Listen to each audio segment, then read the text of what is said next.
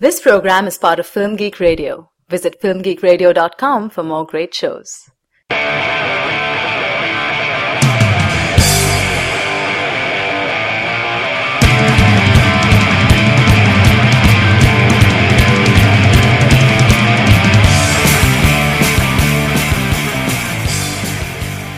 Hey movie addicts, welcome to Cinema Fix, your stop for the purest, highest quality movie reviews on the block. I'm Andrew Johnson and I'm joined today by my fellow dealer, Monica Castillo. Hello, Andrew. Hey Monica, are you ready to go up, up, and away in our discussion of Man of Steel? Only if you take me there. I'm trying to think of like the worst Superman puns that I can think of. I'm sure I'll come up with more during the show, so just get ready. Oh boy. This is episode number 54 of Cinema Fix, focused on the movie Man of Steel. If you're new to the show, basically this is the program on Film Geek Radio devoted to in-depth discussion of mainstream blockbuster films. We are here to satisfy your addiction to quality conversation about the movies, and each week we release an episode in two parts. The first part is a general spoiler-free review of the film, and the second part, which you're listening to right now, is the more in-depth analysis of the film, complete with spoilers, and it's designed to be listened to after after you've heard part one, or at least after you've seen the film. Again, this is part two, so if you don't want to be spoiled, stop listening right now and go check out part one of our episode on Man of Steel. Today, we are privileged to be joined by a very special guest. I've been really looking forward to having him on the show. He is the co-host of the very funny daily podcast, The Black Guy Who Tips. He was also mentioned in the Huffington Post a few months ago, so now he thinks he's a big shot. Roderick Morrow, welcome to the show. Hey, what's up, man? I appreciate both of you guys for having me on, and I'm glad that I'm on the spoiled version of the show because Superman snaps Zod's neck uh, because Zod is about to kill people. Spoil everything forever right now. yes. hey, we warned people up front we were going to talk spoilers, so they go. have no excuse. well, Rod, before we get started, why don't you tell people a little bit about the black guy who tips? Because I, I got to tell you, I'm pretty impressed. You guys do a show every day, and typically runs anywhere from one to three hours. Yeah. Oh, wow. And you guys talk about everything. You talk about just news stories and life and movies and sex and whatever you want to talk about. Yeah, we, um, I have a show that I do with my wife. We do it five times a, a week. And the motto is nothing's wrong if it's funny. Uh, we talk about everything pretty much under the, under the sun. And we also have like spin-off shows we do. We try to, you know, be on other people's podcasts and stuff whenever they have us. So, you know, you can find us at theblackguywhotips.com. And you can find us on iTunes, Stitcher, Podomatic. Just search the black guy who tips and uh, we'll come up and we appreciate everybody that comes over and listens to us. Now, you also do a show that's, that people who subscribe to the black guy who tips can listen to called Spoiled Movie Reviews, right? Yes, yes. Uh, I had an idea a couple years ago. Um, I listened to a lot of movie podcasts and, um, while I do have reverence for, um, people who don't spoil stuff, that's, that's a very good skill to have. I uh normally only listen to shows uh when I do want things spoiled. Like I won't listen to your podcast unless I've seen the movie uh, that it's talking about. So I said, "Hey, why don't we do that podcast and just spoil things right away?" So we start every podcast just like I, just like when I came in and said that Zod got his neck snapped. We we start every show like that, and uh, it's like Bruce Willis was dead the whole time. Let's go. And uh Vader is Vader is Luke's father. Yeah, let's go, guys. Let's get right into it. You, you knew the title when you walked in. Rosebud was his sled. yeah, exactly. so, uh, yeah, that's, that's, that's the spoil movie reviews. And, uh, we, we do it with a, just bring on different people. Uh, we got to get you guys on, man. We're always looking for people that watch a lot of movies so we can have them on to discuss some movies with us. Oh, great. Well, now you have two. I will. Yeah, now you got two people. Monica and I are at the movies every weekend, so I'm, I'm sure we could find something to talk about. But yeah, I just wanted to make sure people are aware that your podcast is very funny. And you mentioned the thing about spoilers. I love you, Rod, and I follow you on Twitter, and you're very funny. But I will advise our listeners, if you follow Rod on Twitter, do not follow him during any television show that you happen to follow because Rod will live tweet it and he will spoil it. So I just, I just learned, okay, avoid Twitter if I'm going to watch The Walking Dead or Game of Thrones yes. or just filter out Rod during those times. at this point, I feel like uh, it's an obligation that I have to my followers. It's a pact that we've all made. Um, that whenever we watch live stuff, a lot of times we try to watch it together. Uh, like we use the hashtag Dem Thrones and we talk about Game of Thrones and everybody gets involved. It was trending a few times. So, uh, it's, it's a whole thing for us to do the live tweeting, but also sometimes I watch old stuff, which I feel like no one should be mad about. Like I watched all of Buffy and spoiled that, but I feel like th- that I get a pass because that's 10 years old. All right. Well, this week we're going to be talking about Man of Steel. Before we dive into Man of Steel, though, here is a clip. What are you doing, Zod? This is madness. What I should have done years ago. These lawmakers, with their endless debates, have led Krypton to ruin. And if your forces prevail, you'll be the leader of nothing. Then join me. Help me save our race. We'll start anew. We'll sever the degenerative bloodlines that led us to this state. And who will decide which bloodline survives, son?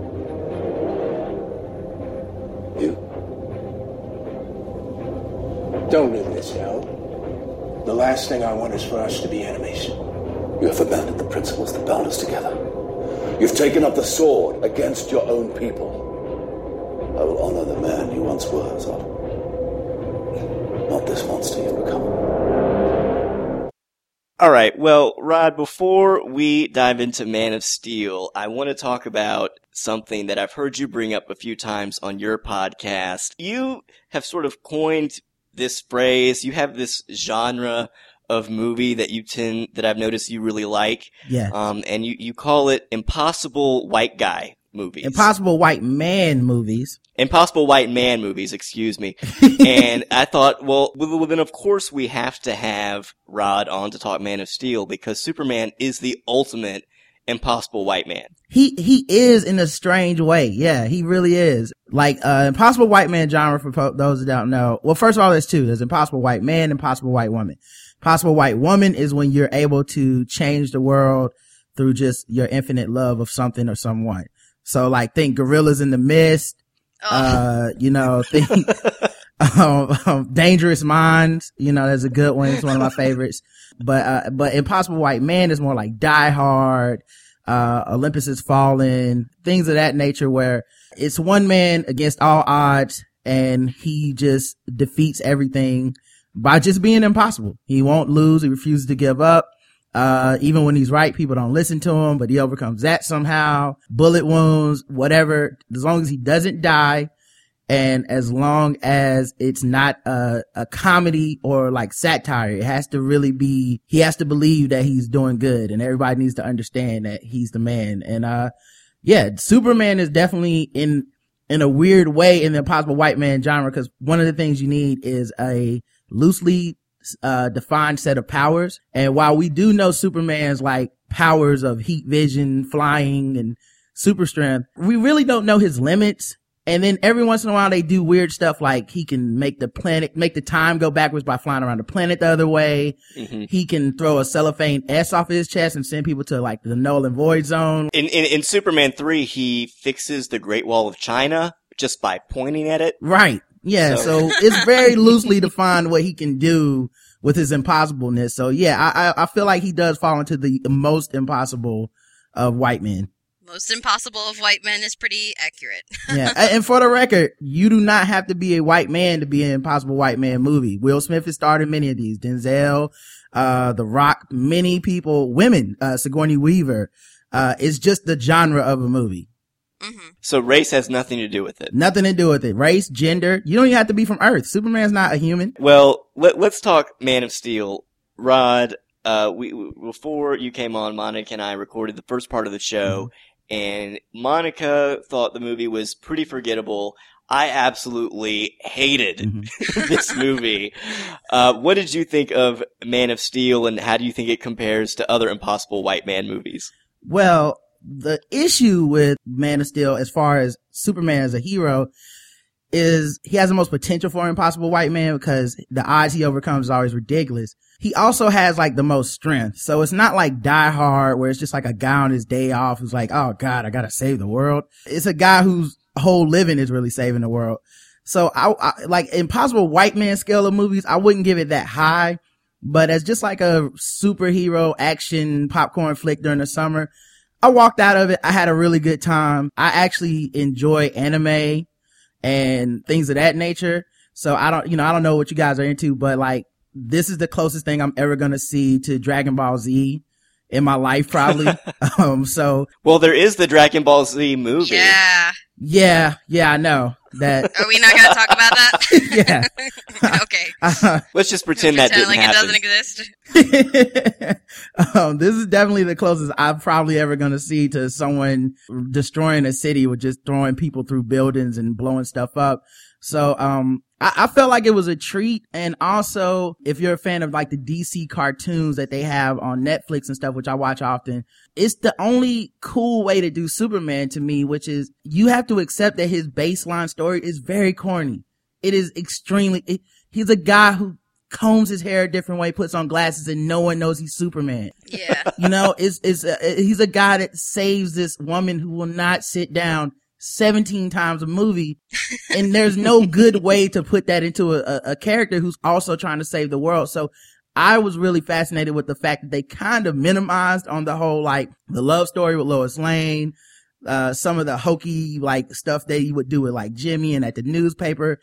They just were kind of like, let's not do that yet. And let's do some stuff like, I don't know, throw a dude through a building. And, and I was there for that.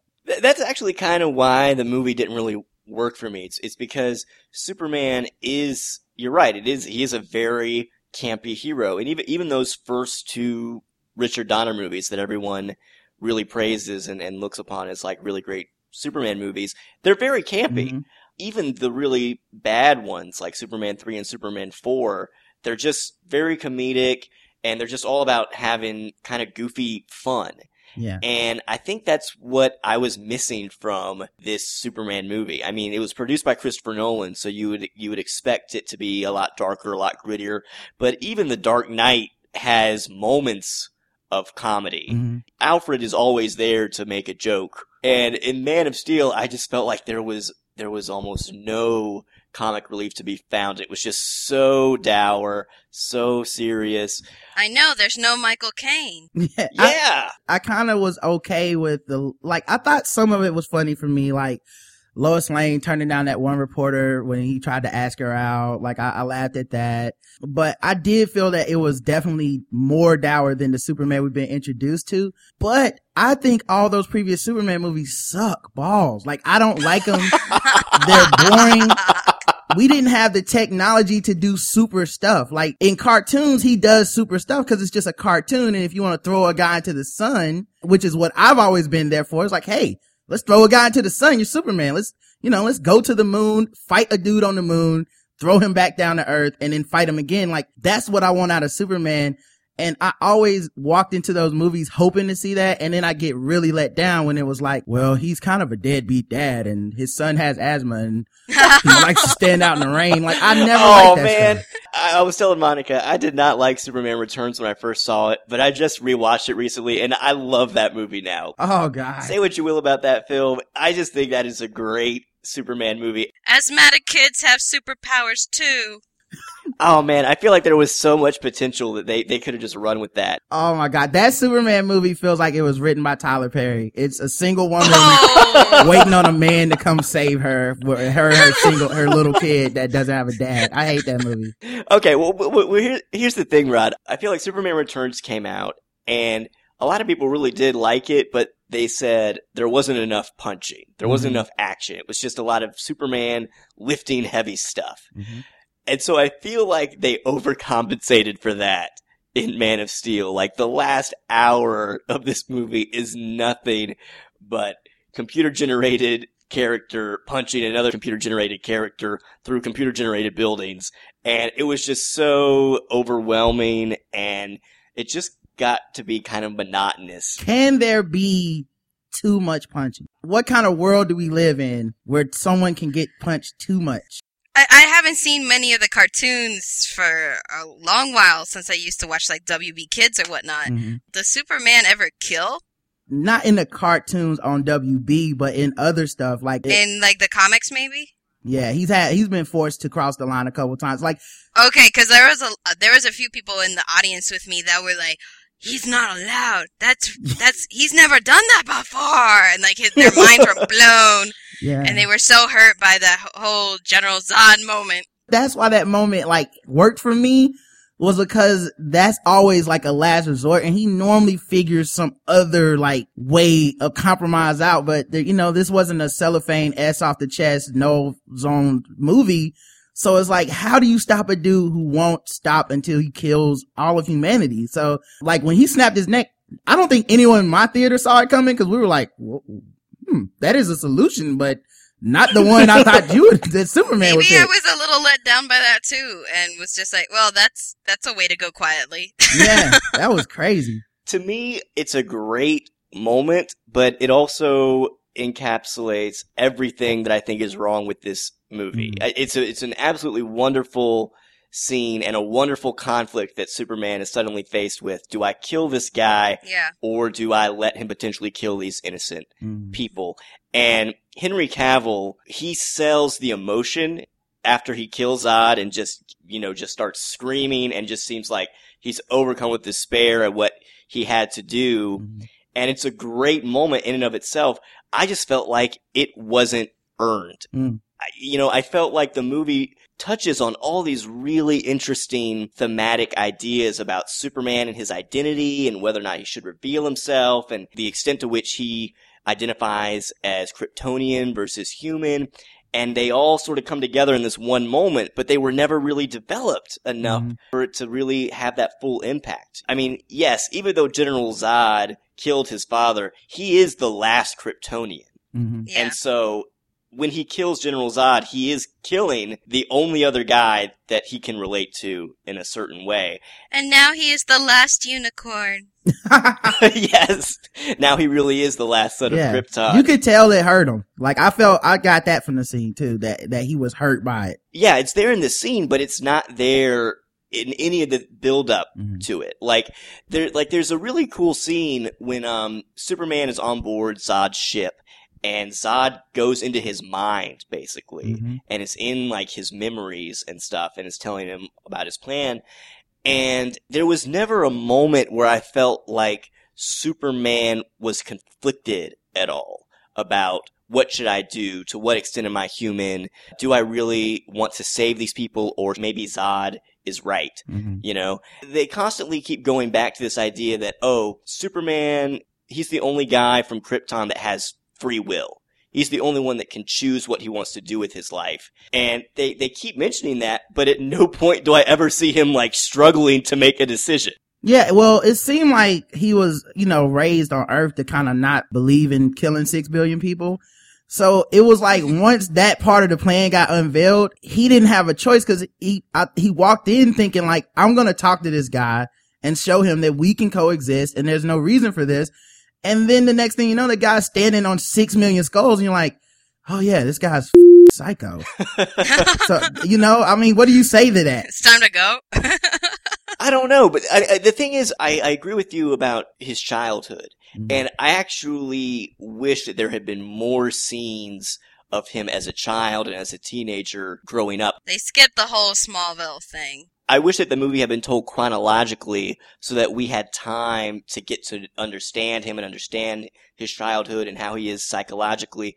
Like, there's this incredible scene of him as a child where his powers are just kind of going all over the place and he's losing control and he's really freaked out. And I thought that scene was incredible because it just shows you the extent to which he, he is an outsider and he just really doesn't know how to relate to other people. Mhm. And they keep bringing it back to this idea of will people accept him? Will people be afraid of him? If he reveals himself, will they turn on him?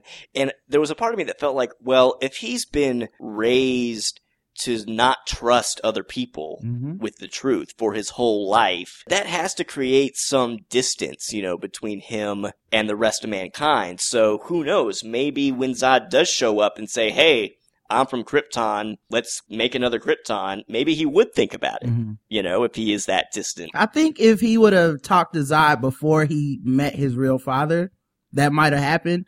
But to me, like the movie kind of has two parts where there's the before he meets his real father, where he's kind of searching for a purpose and he's going around helping five people at a time and trying to stay on the low. He's doing like the Wolverine track. Yeah, exactly. Well, that's another thing. I I wasn't sure. Like, was he just like taking odd jobs just to make money, or was he like going around the world just kind of searching for answers and just hoping that he would overhear something or come across something that might? It felt like he was searching for a purpose because he didn't really have one. Like the last thing he remember that he remembers in his life or last big moment in his life is letting his father die in front of him to Mhm. prove a point. And then it's like, I'm going to go out in the, on the, in the world and try to keep, you know, try to keep my identity on the low because my father said that that's the right thing to do, but I can't let these people die. I need to be something. When he finds his, the ship and meets his real father and his father gives him the, Hey man, you should be a symbol and like get a real job as Superman and stop, you know, walking around picking up crabs and doing dishes. It felt more like at, from that point on, it was about like a more grandiose, like I'm a symbol. I'm going to give people hope. I have to bring the best of Krypton and the best of humanity together. And that was what I took from, from that point on. So it would have been really weird if he considered Zod's offer the way it was portrayed in the movie. If they portrayed Zod as more friendly, maybe that could have worked. But like Michael Shannon, he wasn't cordial at all to be like, Hey man, what about this idea? If I run this by, it just completely went to like, we want to kill everyone. He's like, what do you think about killing everyone? Is that cool? And he's like, uh, I don't know about killing everyone, man. I kind of grew up here. Well, we are going to kill everyone. So anyway, Yeah. I think the problem was in the script, and to some extent, again, I think it's just the editing just really threw me off, and I didn't really understand why it needed to be told out of sequence. Like when suddenly you spend 30 minutes on Krypton and then it suddenly cuts to Clark as an adult, I was like, wait, did I skip a reel? I'm going to tell you why, Andrew. This is my belief. They have Okay. told this damn story four times already. Every time they do the Superman, like they relaunch it, that, you know, there's an entire, Smallville is just basically his origin uh, extrapolated out to at infinity. Yeah. How many seasons was that? Too many. Too many for him to fly one damn time. But, but it felt like they were just like, look, we understand we exist in a reality where everyone knows this story. So we're going to tell you the story kinda.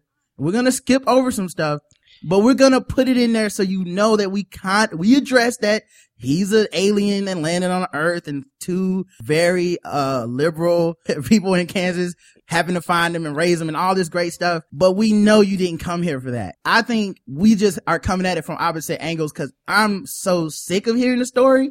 Like as a comic book fan, a cartoon fan, you know, a movie fan of Superman, I'm just so sick of hearing about this dude's origin. I could not have been more pleased with, can we skip five years and get, okay, now he's getting beat up by 14. Can we skip, okay, now he saved a bus full of kids. Cool. When is he adult? Let's get to fighting shit. And I was so thankful that they did it. Man, you just want to get a fighting. Yes. I felt like I missed an opportunity to, to get more invested in his character. I guess. Yeah. In his Yeah. in his whole story, and you know that he went through difficult times, and he really had to wrestle with that. Yeah, well, forget these people; they don't even like me anymore. Mhm. But then, you know, no, it's out of their ignorance that they attack you, and so it's done in like two sentences, and then he's like, "Okay, yeah. Yeah, I agree with you, Rod. We've seen it all before, but at the same time, this is a new Superman series. You know, this is establishing who this version of the character is going to be. And because so much of the character depends on what his childhood was like and what his parents taught him and what his attitude was growing up, I feel like you can't switch certain things around, like, oh, we're gonna add all this new stuff on to mm-hmm. Krypton and what you know about Krypton, but then just assume that everybody is gonna understand the rest. Don't we understand the rest? I feel like there's one way to approach the movie as kind of a standalone thing concept, and I and I, I respect that. That's probably how most critics should approach it and whatnot. But like where you probably feel like, mm, well, we kind of learned about him for 45 minutes and then we watched him fight for an hour and 40 minutes. I feel like I learned about him for four movies in 45 minutes, and then I finally got like this. These are the fights that if they could have just sprinkled these fights in these other four movies, I wouldn't need two hours to satisfy me. Like I was in the theater at one point just cursing and leaning forward because I just could not believe how much stuff they were doing that I needed to happen my entire life. It was like having your first orgasm or something like this is what it feels like to to finally release. That's how I felt was Superman threw a dude into a train and then that dude bounced off a train and it exploded when he hit a, a, a truck. There was a point where the, the female Kryptonian, Yeah. it was like the Flash, how she beat up about five different dudes in two seconds. I, if there was a rewind button in the theater, I would have just rewound that. I w- like I was so happy. I felt like a kid again, and I love when movies make me feel like a kid again, and and I appreciated that. I agree with you, Rob. Just in terms of the spectacle, I think there's some really incredible moments in the movie. The problem was I was not emotionally invested enough Mhm. at, at that point. I didn't even feel like I had gotten to know the character really over the first hour and a half. Yeah. Because it was told out of sequence and I wasn't sure what his real arc was and, and what he thought about humanity and, and all this stuff. So I was just kind of like, I don't know who this guy is. This may be the perfect time to throw this in here, and this, I, this is the same issue I had with uh, Amazing Spider-Man. We live in a world now where these movies make so much money that they're no longer standalone movies. Like of his story arc, we're probably only witnessing 30% of it probably of what we're really going to see, especially when you throw in Justice League movies and projects they want to work on. Some of these movies do leave me feeling like the character development isn't complete because they're like, we'll hit that in the next movie. Like, I feel like in the next movie, they're going to talk about the destruction he wreaks. He's as much a problem as he is a savior. Who is he? We can't find him anymore. Where does he live? Like distrust issues. You know, I'm sure Lex Luthor's going to be in, like, I feel like some of this stuff they almost hold back or they just kind of feel like, oh, we'll get to it when we get to it. And it kind of leaves people wanting emotionally in these first, you know, opening origin stories. Well, I, I, I was just wanting enough character development there to hold up the themes that this movie was was touching on. Because thematically speaking, I was watching the movie and I was thinking, just in terms of the ideas that they're throwing out there, this is definitely the most interesting of the Superman movies we've gotten. And, and it's just such a great conflict that he grows up without his father and he doesn't know who he is. And then here comes this General Zod saying, I can bring you your home and I am another Kryptonian. And it, it's just thematically such a rich way to approach that conflict mm-hmm. that I was just sitting there thinking, just, just develop it more. Just like stop the action for five minutes.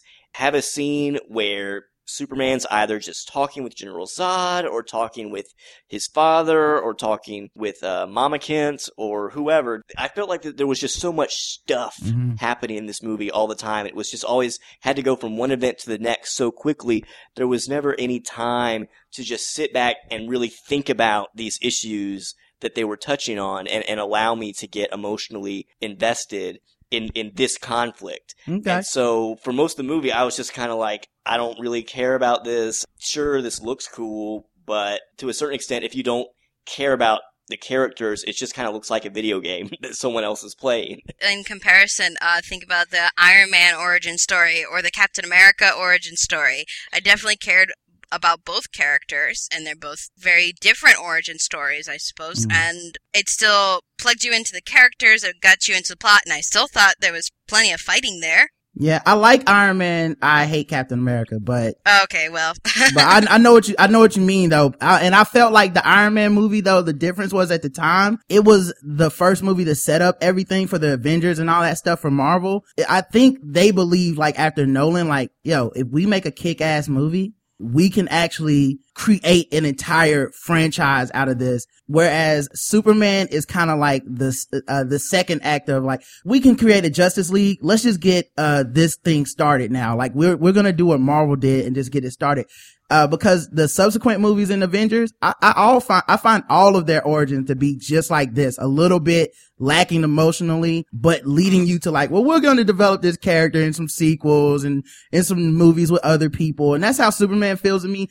But at the same time, I have to, I just want to go on record as I completely disagree. I did not need any less action and I was as emotionally involved as I need to be for Superman. There's a level of emotion I do not expect to reach in a comic book superhero movie. As a child, I only had that because I was eight and that there was nothing else to do. I hadn't had a vagina at the time.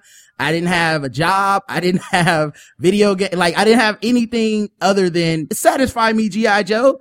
But now that I'm an adult, it's kind of like, um, I'm cool if I can just not get the same emotional registry from uh, uh, a, a comic book movie as I would for say uh, an actual movie with good acting in it or something like that. I, no offense to these guys, I'm sure they tried hard, but I think my bar is lower than yours as far as how much emotion I need to go. You're the good guy. That's the bad guy. I'm rooting for you. I, I can understand what you're saying to a certain extent. And again, it's not like I, I'm not asking for this really in-depth character study. I was just kind of looking for anything. Mm. Like, just give me something to latch onto that I can say for certain. I know who this Henry Cavill version of Superman, I know who he is. Mm. And at, at no point did I ever feel like I had a strong grasp on who he was. I think it just comes down to how Zack Snyder approached the movie. I mean, take the opening on Krypton, for example, mm-hmm. which is really it's it's a lot more of Krypton than we've ever seen in another Superman movie. And they bring up all this interesting stuff about the bloodlines and the council, and then there's a dragon, and there's robots, and there's all this crazy stuff. But I found myself kind of longing for the Marlon Brando version of Jor-El, who will just sort of spend 10 minutes monologuing Hmm. to his newborn son. I'm the father, you are the son, you will live through me, you will be a, a light to them. It's a lot of lofty language, but it sort of gives you an emotional idea of who this person is. And in Man of Steel, it was just kind of like, oh, there's a dragon, there's a robot, there's all this stuff, but I'm, I'm not really quite sure who these people are, if that makes sense. Well, I think that would come off as hack to me, especially since it's been done before. Like, I just don't like those movies. I think I just, we, our, our, the way our reverence is, like, the older I've gotten, the more I've done away with stuff I've grown up with, especially when I try to revisit it and I'm like, this sucked. What was I thinking? Oh, I was eight.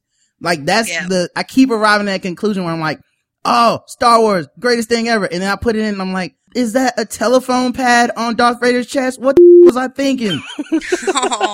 I don't have the reverence for these movies. And when they're redone, they're often done better. And, and like for me, even if I were to say, cause I do think this movie is flawed, but even if I were to talk about the flaws in this movie, it still is the best Superman movie I've seen so far. yeah, I'm not exactly in love with a 10 minute monologue. Granted, it's Marlon Brando, but still, I'm not exactly sure the long speech. I just don't think that would have flown. I agree with you. The older movies are are flawed and definitely, you know, I don't enjoy them as much now as I did as a kid, but I think that in their own campy way, they did a much better job of just capturing that idea of who Superman is and who he should be. And I didn't really get much of that from this movie. It just it just seemed like this movie was much more concerned with having stuff happen mm-hmm. than making the stuff matter. What if he's campy in the next movie?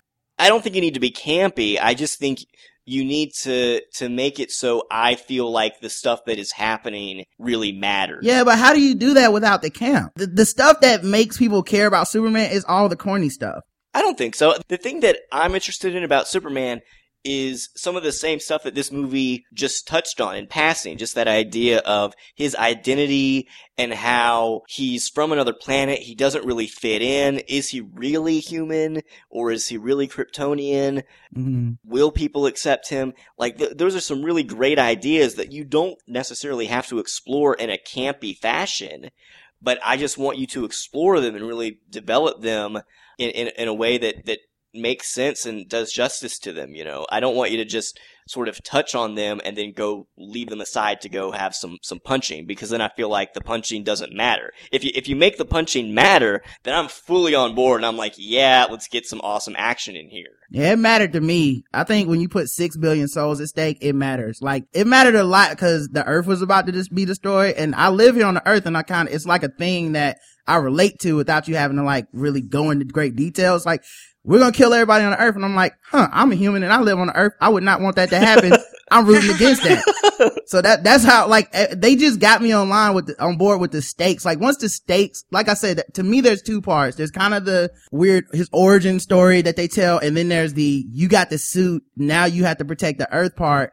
And I bought everything at that point because the stakes were raised so high. It was like, how could you possibly not be invested in the earth not being here anymore. I wasn't invested. I didn't feel like the stakes were very high at all because I didn't understand what the fate of the Earth meant to Superman as a character. I didn't feel like we had made that leap of understanding yet as to who this guy was. And I believe it was Stalin who famously said, you know, one death is a tragedy, a million deaths is, is a s- statistic. Mm. To a certain extent, if I'm just seeing millions of people die in a giant computer generated explosion, I don't care. That's just a statistic to me. I don't believe you. Why? The reason I don't believe you is this. He spends the first half of the movie saving four people at a time. There's no freaking way that he doesn't care about humanity as a whole. That's like, like you'd have to be just completely not paying attention to him just being like, I could destroy this guy for punching me in the face and grabbing this waitress's ass, but I'm going to mess his truck up and just hit the road because I, you know, I like, I feel like if we really were gonna have some questionableness about his morality in that first 45 minutes, we would have seen that. And I don't think that that was a key to the movie for him to have to consider letting humanity die. I, I, I felt like we got that when he, when he saves everybody, when he's saving so many people in the beginning, when his lesson that his father teaches him is don't try to save people. You know he is like you know what kind of guy this guy is. The biggest thing that messed his life up was his father being like, "Hey man, do not reveal that you can save people." He wants to save Right. people, and his real dad goes, "Save people." The end. I think it was it was that leap from I've not been saving people my whole life to I'm going to save people now. Mm. I think that transition was definitely lost for me. And I feel like the movie just took for granted, oh, you've seen Superman before, you know who he is, you know he's going to save people, so let's just assume that's who he is. But I didn't get to see that develop in the film. I got to be honest, in, in terms of that the last action set piece, you know, the the hour long Fight. Oh sequence god. of mayhem, I wish I could just watch that again. So good. No, you could here take it. I don't want it anymore. Oh, I, I I mentioned it before. I mentioned it before when we talked about Star Trek, but I am really tired of seeing a lot of like 9/11 callbacks Mhm. to these things. It feels like filmmakers are still grappling with this, and they're grappling with it by specifically bringing it back to memory. I'm thinking of the shot where there's a plane that gets thrown off course and it hits a building exactly, Mhm. and I'm just like, well, exactly, you know, that stuff that's burned into memory. They almost took out the tornado scene. Yeah, the, the tornado thing, but that's more like ill timed. Mhm. That happened recently. This is something that they keep leveling cities and every big budget thing. Uh, Whedon did it in The Avengers. It just happened. uh, San Francisco and London were both attacked in Star Trek. Uh, You can keep going through and through a lot of these, especially superhero movies, because you have such big powers. Now it just seems like, oh no, no, no, we're not gonna get just a little, you know, city block involved. We are gonna get the entire metro area down. That's the technology we have now. I mean, like, why wouldn't we do that? Because I don't know how you express, uh, stakes and things being on the line without kind of exploring that. I, like, I, I don't want to, like, that attack in Smallville when they had the copters go through and that's when I realized, oh, so human collateral is just like not gonna matter right Yeah. now yeah. at all because it goes through and there's the people that he had just told to get in there and hide are pretty much burned to death right now. Yeah, well, he does save people in that fight too, though. To be fair, he oh. even saves that one soldier. No, he does. It- it's a fact. He he does get people out of harm's way as much as he can, but there are three people trying to kill everyone. So it's a little hard, you know, it's a little difficult. Also, there's a lot of people who wouldn't get out of harm's way who had, who are like, I got a gun. I know it hasn't had an effect yet, but I'm going to empty this clip. It, they did everything but throw the gun at the people like the old Superman of the fifties. Yeah. I understand that like 9-11 and these things are like really deep societal wounds that we have. But when I make a movie, I'm making a movie to stand for all time. I can't be like, well, this thing happened one time. I can't do that. Well, I think it's actually it's showing a lot of our time. It dates us because it keeps referring back to this thing that happened, back to this thing that happened, back to this thing that happened. It's repetitive and it's really of this moment in time. Before 9-11, we had planes flying to buildings in movies. And after 9-11, we will have it. I don't, I don't think it should be off limits after I don't think 9/11 it happened as much. I can see what you're what you're saying, Rod. And again, to some extent, I feel like you know if you want to blow up a city in your movie, fine, blow up a city. But I think there's a difference between stakes and scope. Mhm. And just because something is bigger in scope doesn't necessarily mean that the stakes are higher. at least for the for the for the viewer. Mhm. In, in terms of the final battle in Man of Steel, I was more emotionally invested in Perry White and his friend helping what's her name? I don't even know Yeah. her name out, out of the Intern rubble. number two. Her name's Jenny. like I was more interested in whether those three individuals would make it out safely than I was in all of this other destruction going on because it was suddenly like, oh, that's a character I recognize. That's that's an individual whose fate I can care about. It's no longer just this sort of abstract statistic. Well, what's weird though is that they don't spend a lot of time with those characters to develop them emotionally, but yet you still cared about them. There was something at risk for them because they really could Right. die. They they aren't Superman. Right. And there, to me, is the fundamental flaw with Superman, which no movie can solve. He can't die. Like he is invincible. And that is a problem. There, you're never going to completely relate to a Superman character because they aren't actually vulnerable. Like, the, Mhm. you know, they, even when you throw in kryptonite, all this stuff, Superman's not gonna die. Superman died in the comic books. He was back in a few weeks. You, Yeah. you- it, when a guy can't die, there's something about it where you're like, okay, I'm not really worried about you. He went to do some things that were supposed to be impossible in this movie, but there's never a point where you're like, well, maybe he can't stop that, uh, that thing because you're like, he's Superman and he's gonna get it done. Whereas the part with, uh, Perry saving, uh, Jenny, the reason that that mattered to me was the fact that his father said, you're going to be a symbol to humanity, show them about sacrifice and the fact that they want to do better. And that was what, when they didn't leave her and were like, we're going to die trying to save this girl. Of course they end up living, but the point being like, there's a moment where you're like, they're doing that because they're inspired, because they have something to fight for now.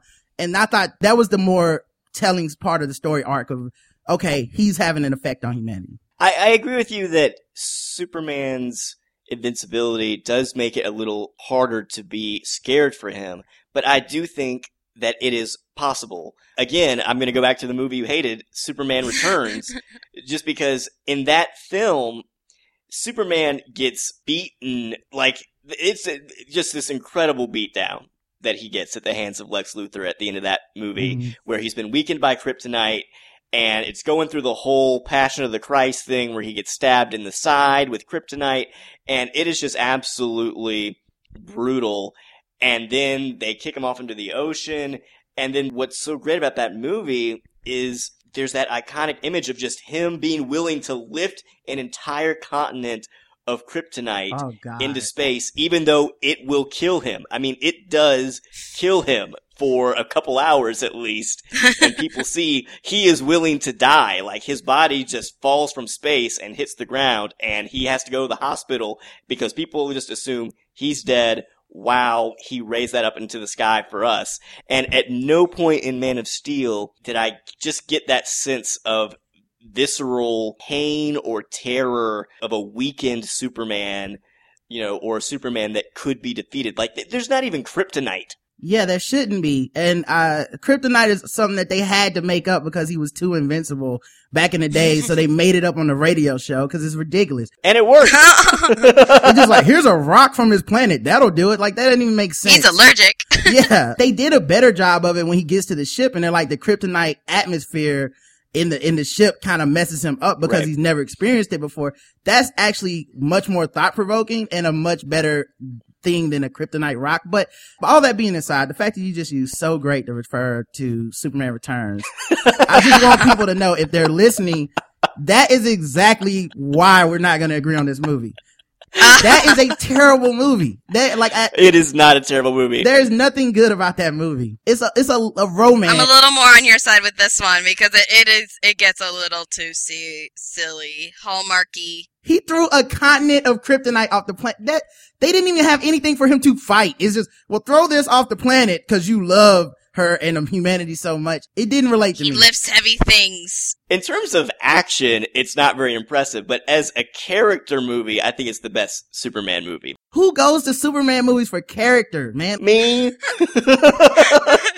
I go to movies for characters. Yeah, it's like we walked in the theater and we are already at polar opposites because I'm so tired of the characterization of Superman. I'm tired of him losing his powers and giving them up for some chick. I'm tired of him doing stuff like fighting computers. I'm tired of comic relief in these freaking movies. If I see one more comedian in another one of these Superman movies, I'm going to choke somebody. Sorry, Patton Oswalt. yeah, I, have done too much. I've read too many comic books. I've seen too much uh, action in the books in these movies. Uh, the cartoon movies on Netflix, Superman versus the Elite is great.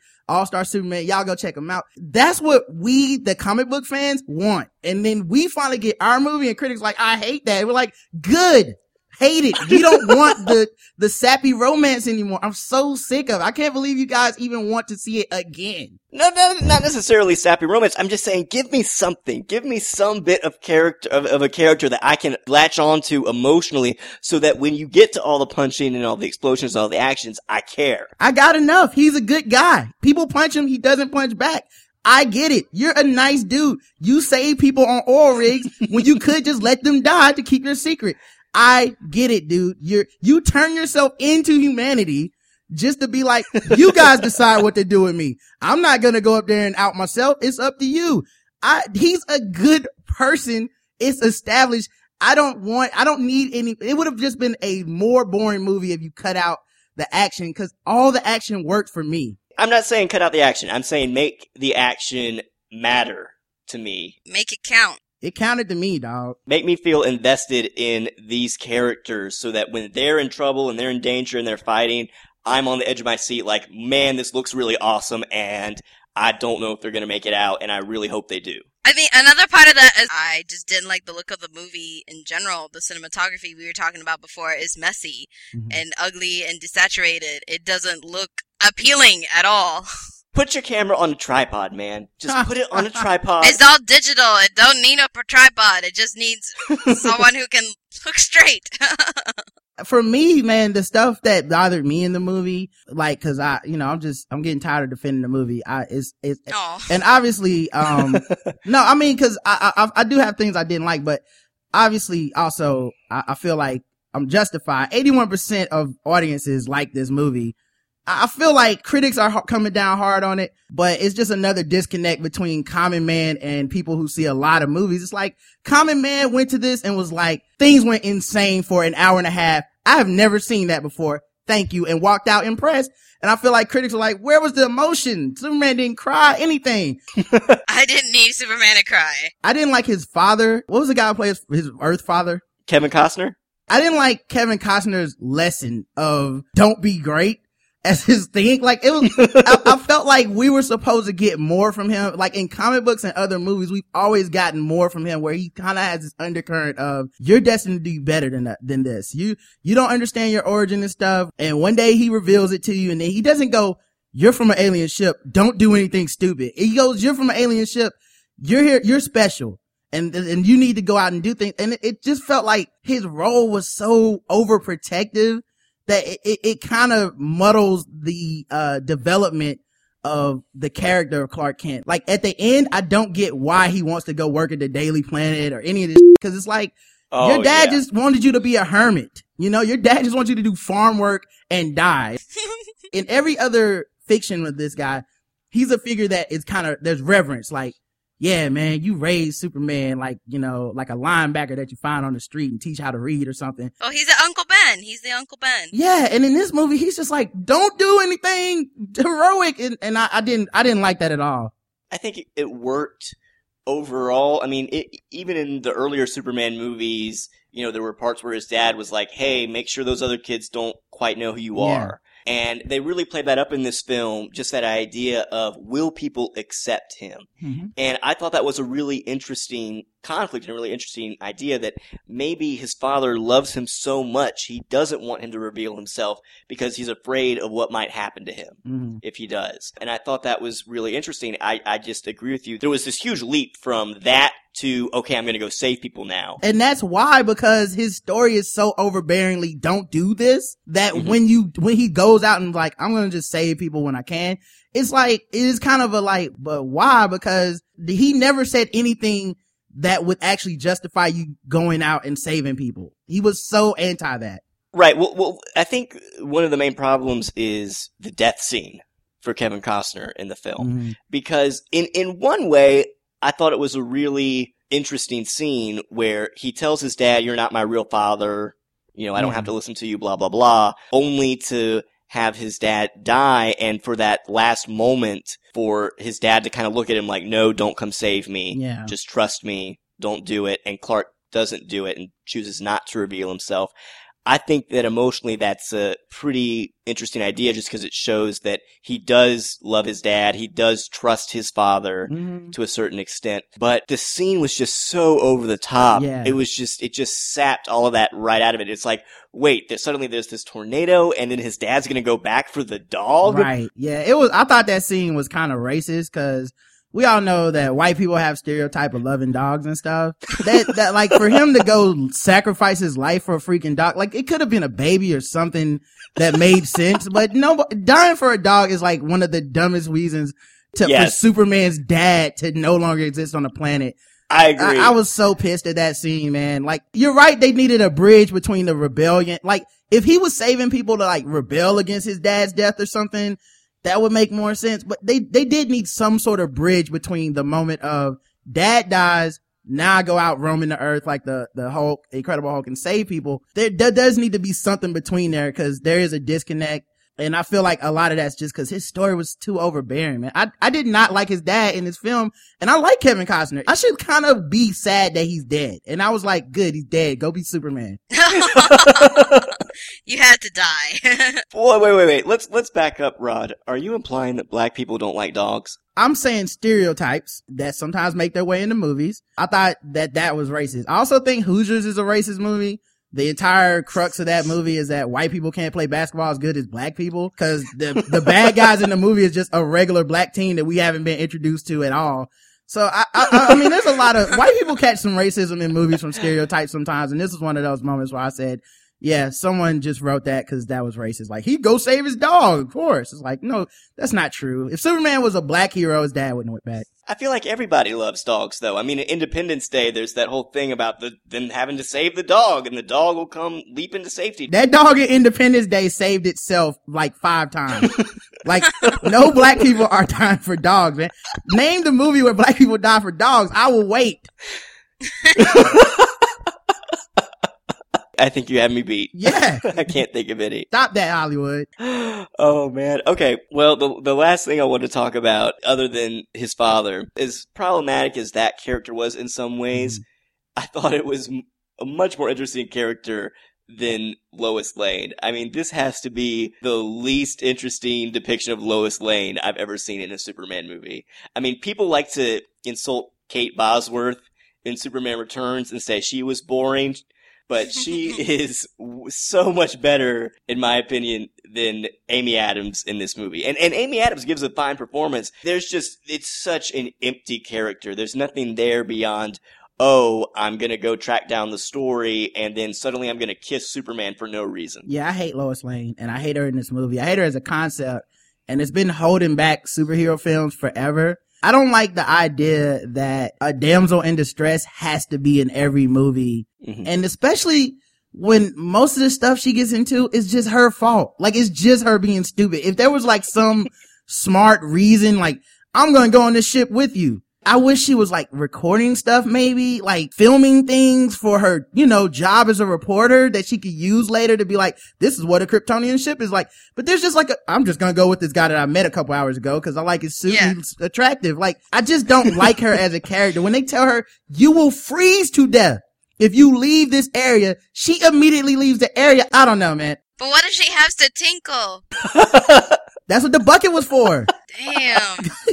that was such a bad line. That was. I just felt like her character wasn't given anything. It was really just an exoskeleton of what she'd been before. And yes, I totally agree.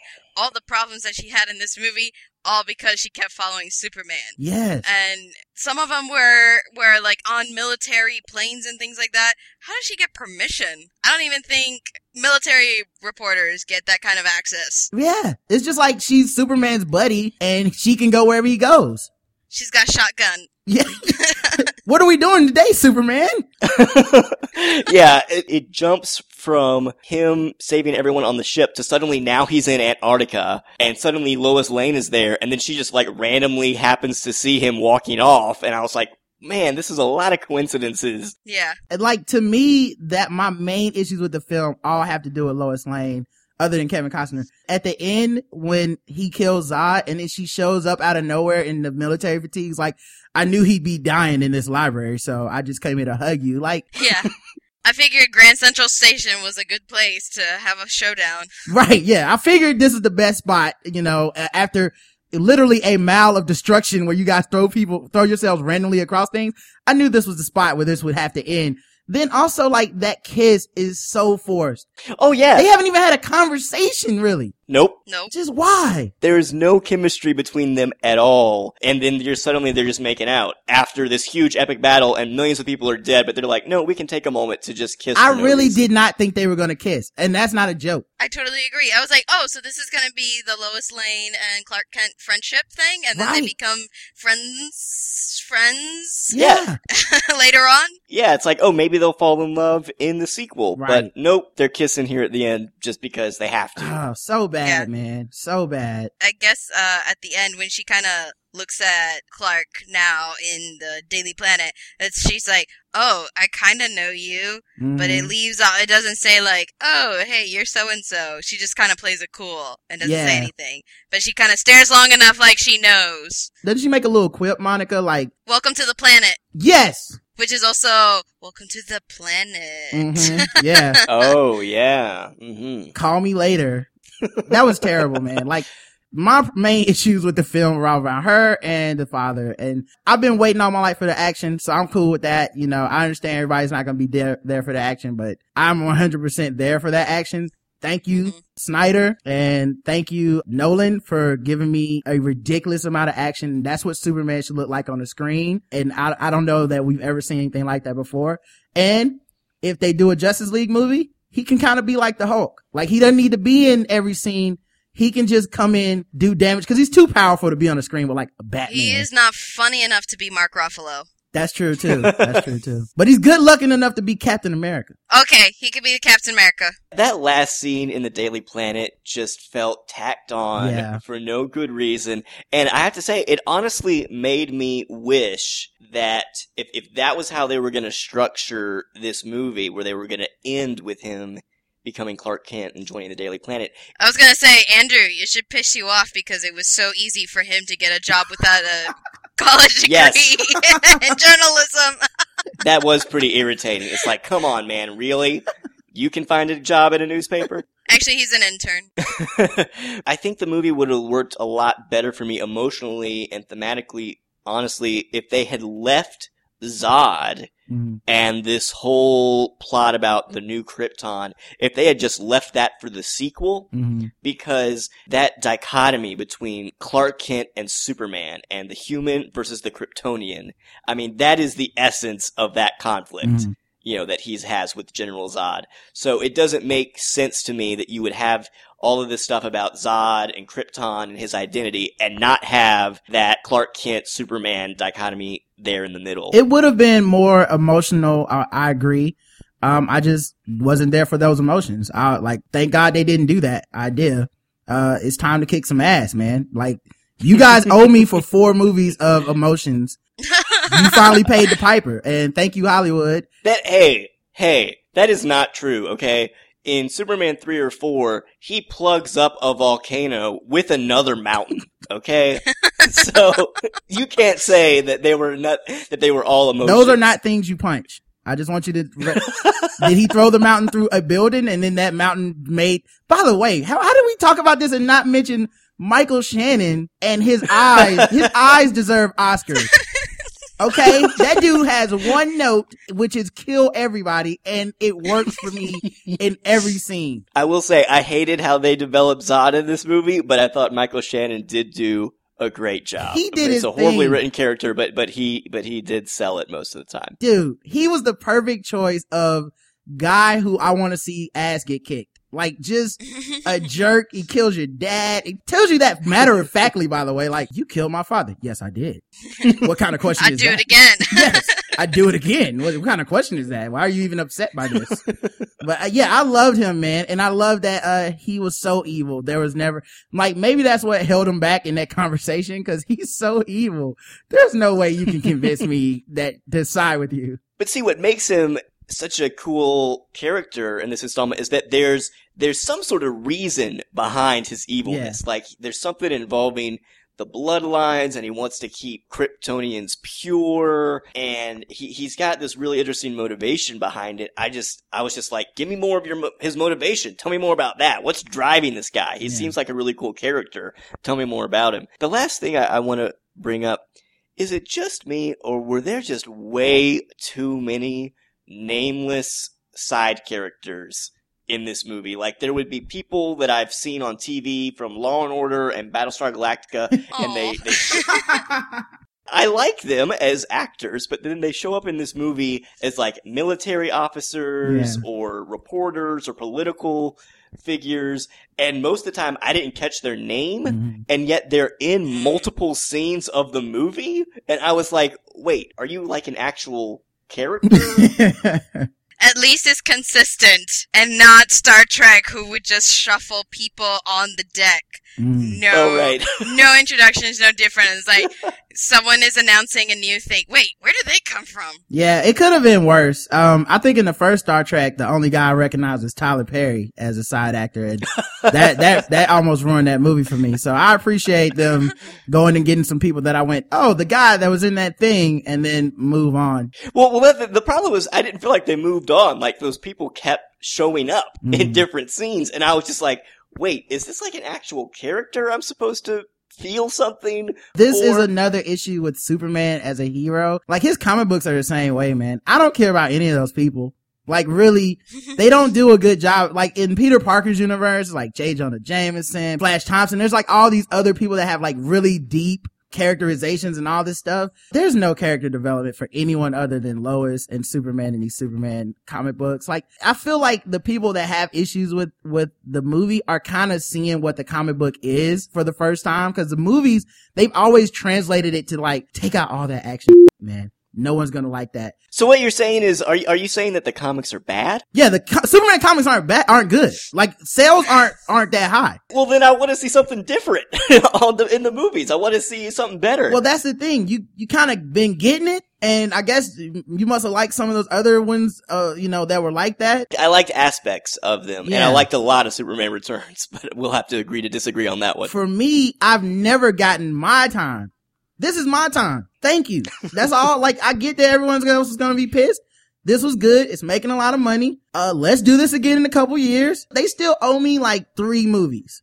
So let's do the, I'll even count a couple Justice Leagues if you need me to. Yeah, the, I was gonna say that it looks like their plan is to to churn these out, so you're gonna have more than enough. Thank God. Maybe even a reboot of the Green Lantern. Hopefully, you guys will start to like it around movie two or three when they actually try to develop it as a character. But I'm just saying, why can't why can't they make movies for everybody to like? Give me some awesome action, and then give me some awesome character thematic stuff to go along with the action. It's too hard. it's too hard.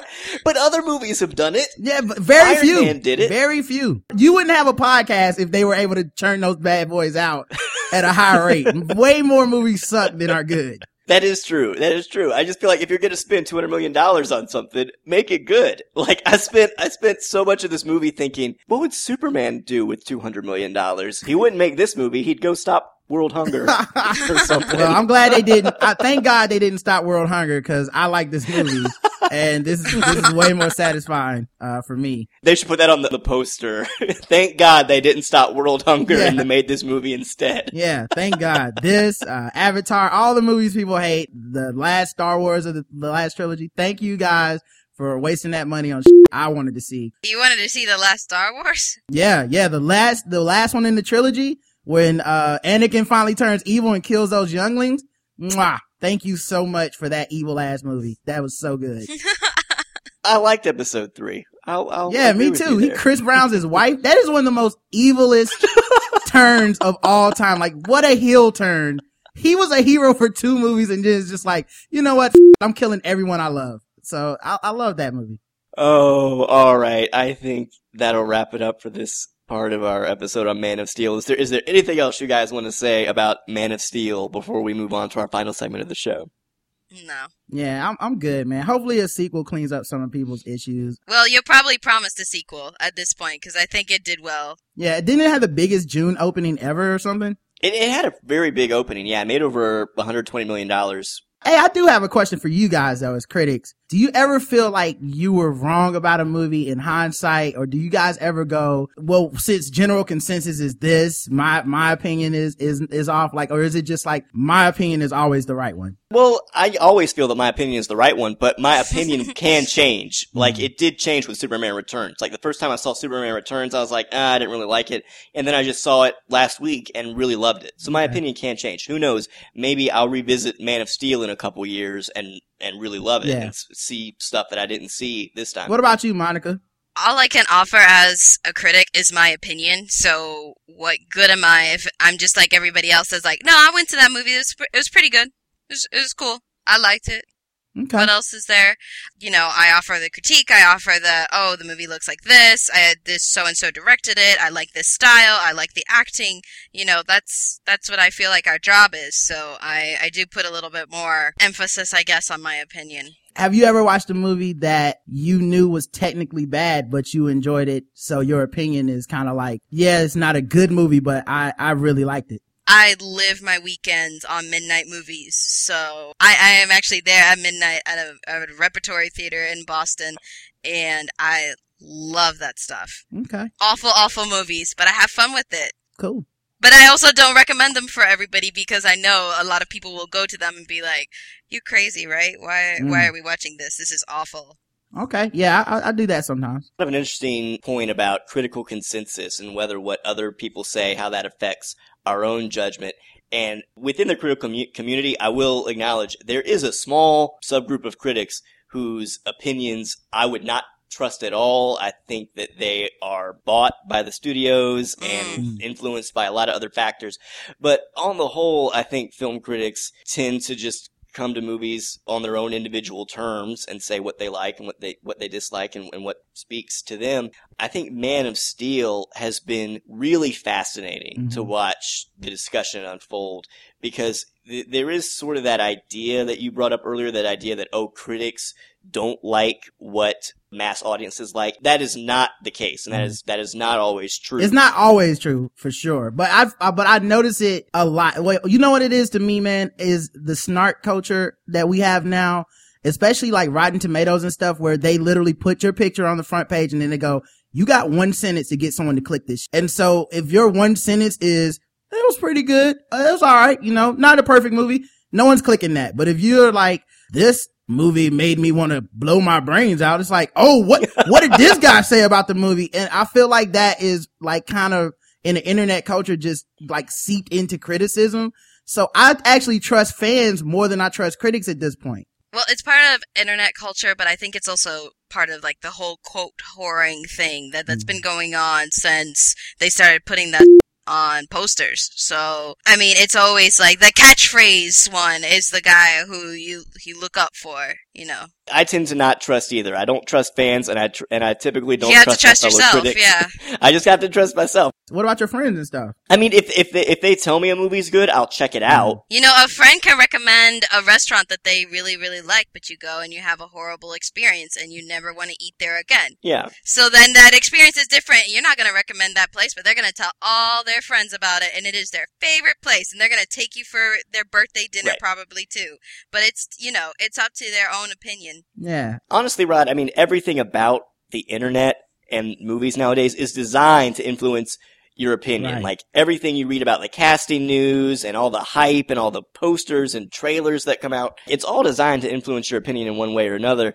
So I try to, I do my best to avoid trailers now and I just try to kind of stay Yeah, I got out you of the discussion if I can. Yeah, I don't look for casting. I don't look, I don't even like trailers anymore because the new thing is they wait till like the movie's almost out and then they completely revamp the trailer and show all these spoilers. Like, I don't like that. Mhm. yeah. The, my main thing though is I feel like to be a critic it's kind of like being a podcaster. You kind of have to feel your opinion is more important than everybody else's. But at the same time, like, I, I feel like in order for these people to kind of be good, it's like you have to recognize that your opinion ain't because everybody's got one too. So it's like this weird balancing act of, I I didn't like this movie. I thought it was terrible. And then someone's like, no, that movie was good. And you go, all right, you like that movie. You know what I mean? Like that's kind of what I would take away I think from it's it. interesting to find out more about, you know, what did you like about it? So obviously you liked the fight scenes, what we didn't like about it, and why we both walked away from it kind of not so great. hmm So that's more of the discussion uh, appeals to me. Yeah. And the, the thing is, Ra, like, even when I hate a movie, like, even though I kind of hate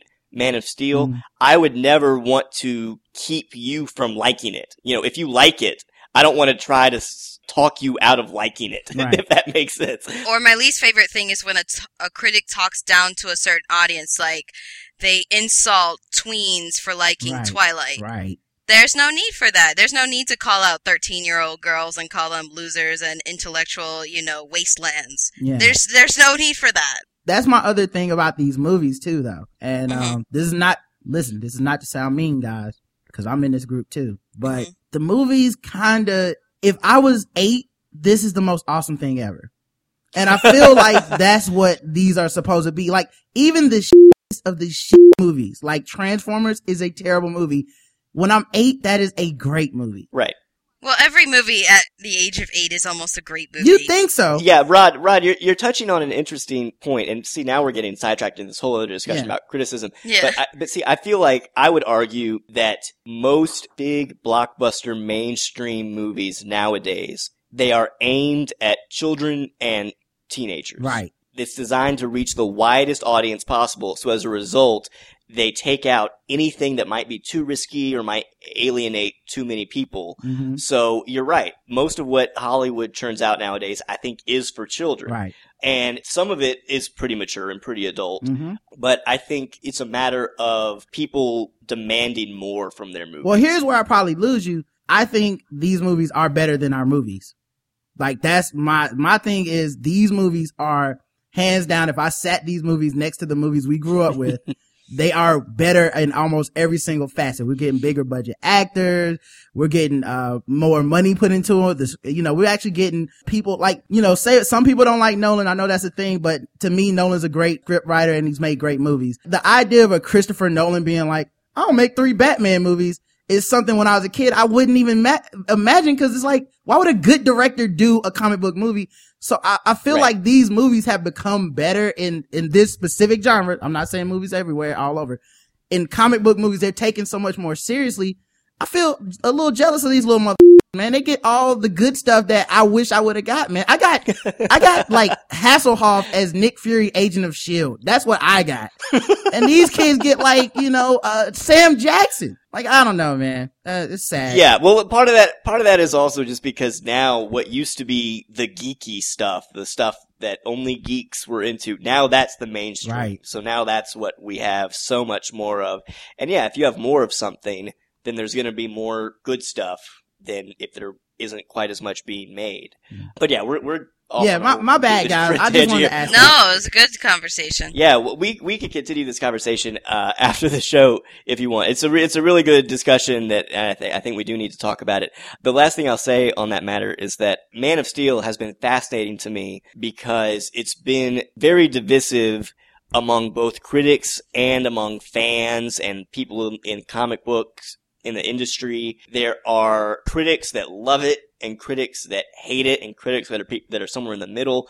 I read there was a great essay by some comic book author who who I think he wrote Superman Birthright. Yeah, Waid. Mark Waid. He wrote, you know, why he didn't particularly care for Man of Steel. He got into an argument with my friend Chris from Insanity Report on Twitter, um, which is weird because Chris is just like a guy who, uh, he loved the movie, but he's just, you know, a guy on Twitter. And Mark Waid came in and was like, I didn't like this movie. And then someone else came in and was like, cause he didn't like that it ended in a city cause Superman would take the guy out to Kansas to fight him or something, Well, which is kind of yeah. ridiculous. Other people have complained about that. that Yeah. Why wouldn't Superman take the action away from all the people where they can't? I'm sure hurt? General Zod would have cooperated at that point, you know, when his plan was to kill humanity. but it was just kind of weird because his story ends with Superman killing someone in the middle of a city. So it's like, uh, I, what do you really want? Did you just want like a writing credit? I don't understand, man. What's your motivation here? Yeah, it's been really interesting. I, this isn't just a case of, oh, critics hate it, but audiences love it. Mhm. I mean, I've talked to critics, I've talked to non-critics, and I've gotten a wide variety of opinions on both sides. So it, it really, really has been pretty divisive in a lot of ways. Mm-hmm. But it's time for our final segment of the show. Reboot This. This is our favorite part of the show. It is the part every week where we have to pitch either a prequel, a sequel, or a remake to the movie we just discussed because as you know, Rod, Hollywood loves franchises, and I'm sure they already have Man of Steel 2 in the works. Mhm. You know, if, if, if they can make more money out of something, they will milk it for all it's worth. Mm. So, Monica, let me start with you. If, if Hollywood came to you and said, we want you to continue this franchise. You're in charge of it. You can do either a prequel, sequel, or, or a remake of Man of Steel. What would you choose and how would you handle it? Well, since Superman 2 is already on the way, might as well continue on with that. And actually, I'm going to go off of something that Rod said earlier. I want to bring in Krypto, the dog. Superman clearly needs a super dog. Maybe it was the one his dad saved. Oh. That's why it was in the ship with him, and that's why it meant so much for his his life. But would you keep like this really serious tone? So it's like, it's like a Rottweiler or something? no, it's a border collie. You're not paying attention, damn it. oh God. Krypto the border collie.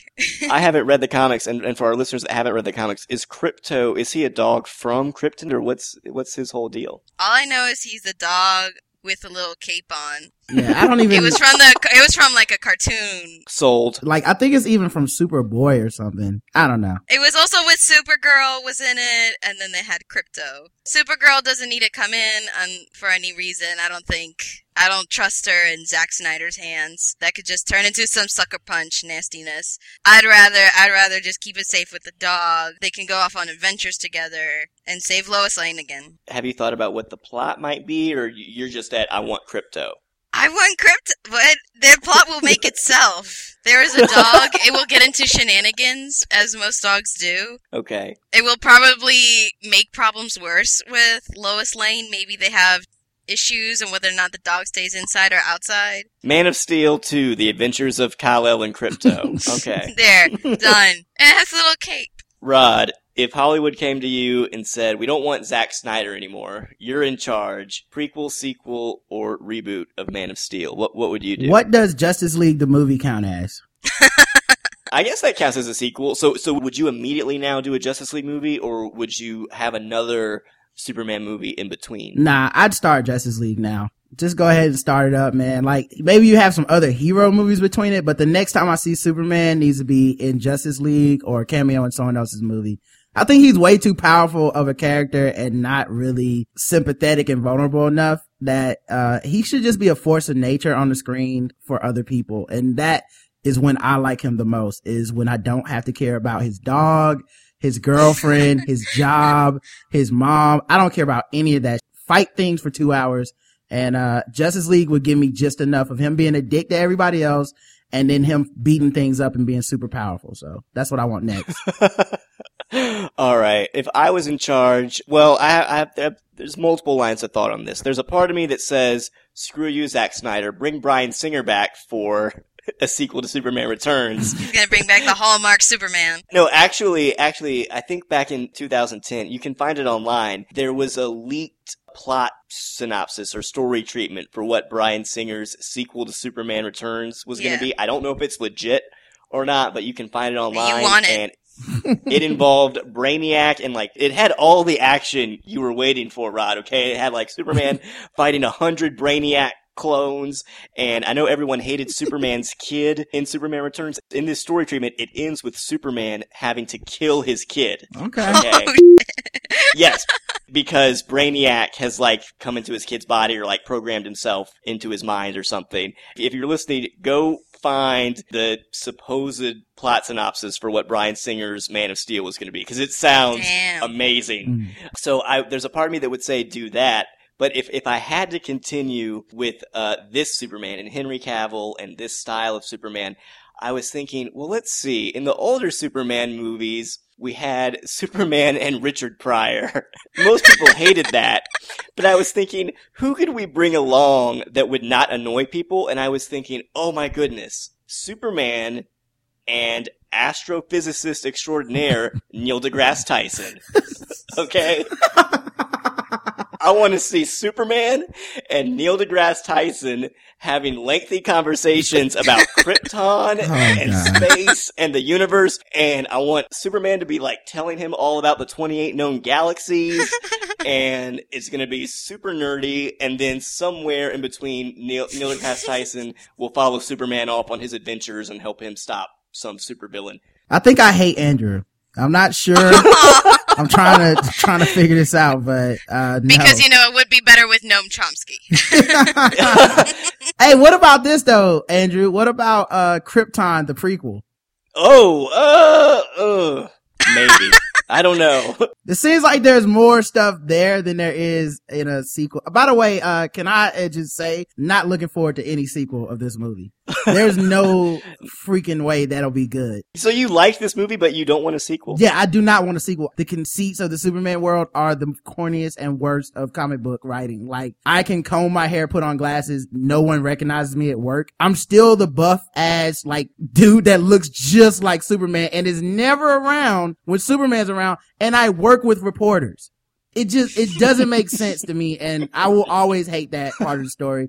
And the next one is going to be full of that. It's going to try to make a love interest out of Lois Lane. It's going to try to like develop you know, his news writing career when newspapers aren't even around anymore. It's, it's gonna be, it's gonna be terrible, man. Okay, that's what I'm saying. You gotta forget Lois. You just need to have Kal-El and Neil deGrasse Tyson have that bromance going on. Superman is the brawn, Neil deGrasse Tyson is the brains, and they're the perfect crime fighting team. I got a twist. Daily Planet is actually part of the Gawker News Network. Oh, there you go. And then because because Neil deGrasse Tyson is involved, they can like expand it and it'll become the Daily Planetarium. And it'll be all about like space and stuff. I'm just gonna yes and all of this, uh, in this, in this, for the sake of the podcast. Go.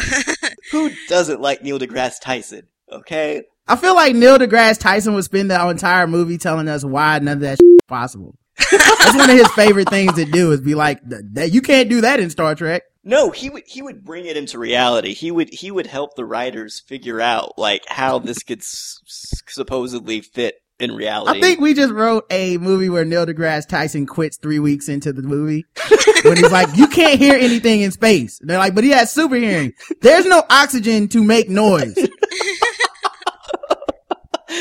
That's why you don't set it in space. You set it on Earth, and Neil deGrasse Tyson is is his sidekick. what was it? I think I saw some sort of Nat Geo special where they figured out if you if you fall from a certain height and you pick up that much amount of speed, there's actually no saving you, Yeah. no matter what, because you will die upon impact of being picked up, or you'll die upon impact of crashing. Neil deGrasse Tyson would turn it into the safest superhero movie of all time.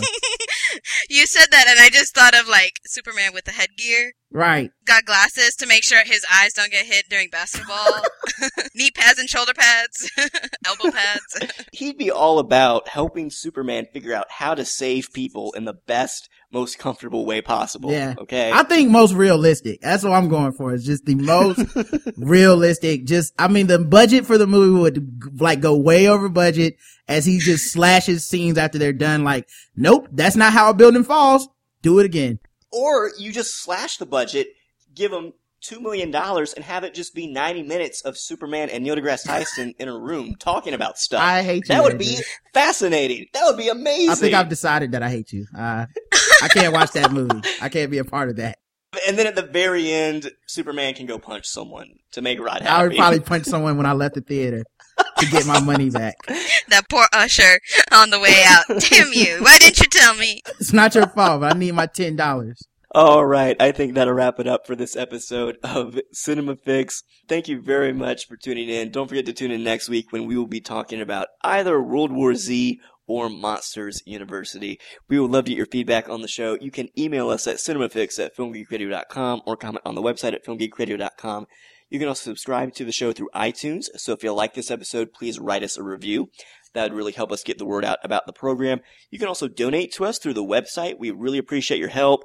And we got a bunch of affiliates. Uh, so if you feel like helping us out, you know, you can visit our website and then go to Amazon and we'll get a couple of pennies of whatever you purchase. I mean, every little bit helps us out and we really appreciate it. Don't forget to check out other great shows on Film Geek Radio, including Let's Get Real and The Thin Place.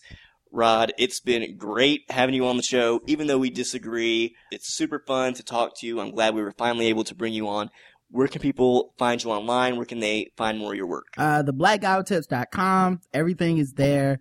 Uh, the Black Guy Tips on iTunes, Stitcher, and Podomatic. You can find our shows there, our podcast. You can always listen to the latest 10 episodes.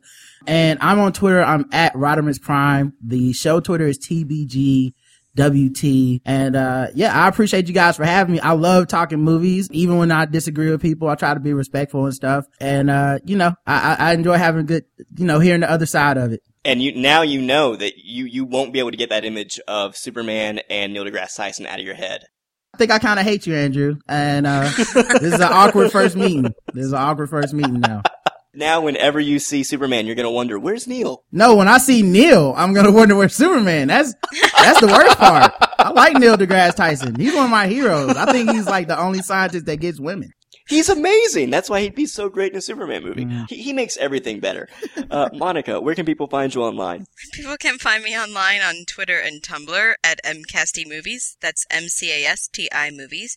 They can also find my work reposted on the Boston Online Film Critics Association website at bofca.com. You can find some of my writing at filmgeekradio.com and moviemezzanine.com. You can also follow me on Twitter at Writer Andrew. If you do follow me, be sure to send me a message and let me know you're a listener, and I will follow you back. That'll wrap it up for this episode. I'm Andrew Johnson. I'm Monica Castillo. And have fun this week getting high on cinema and going up, up, and away!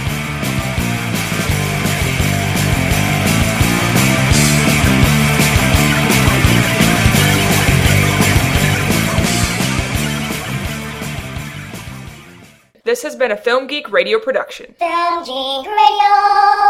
Yeah.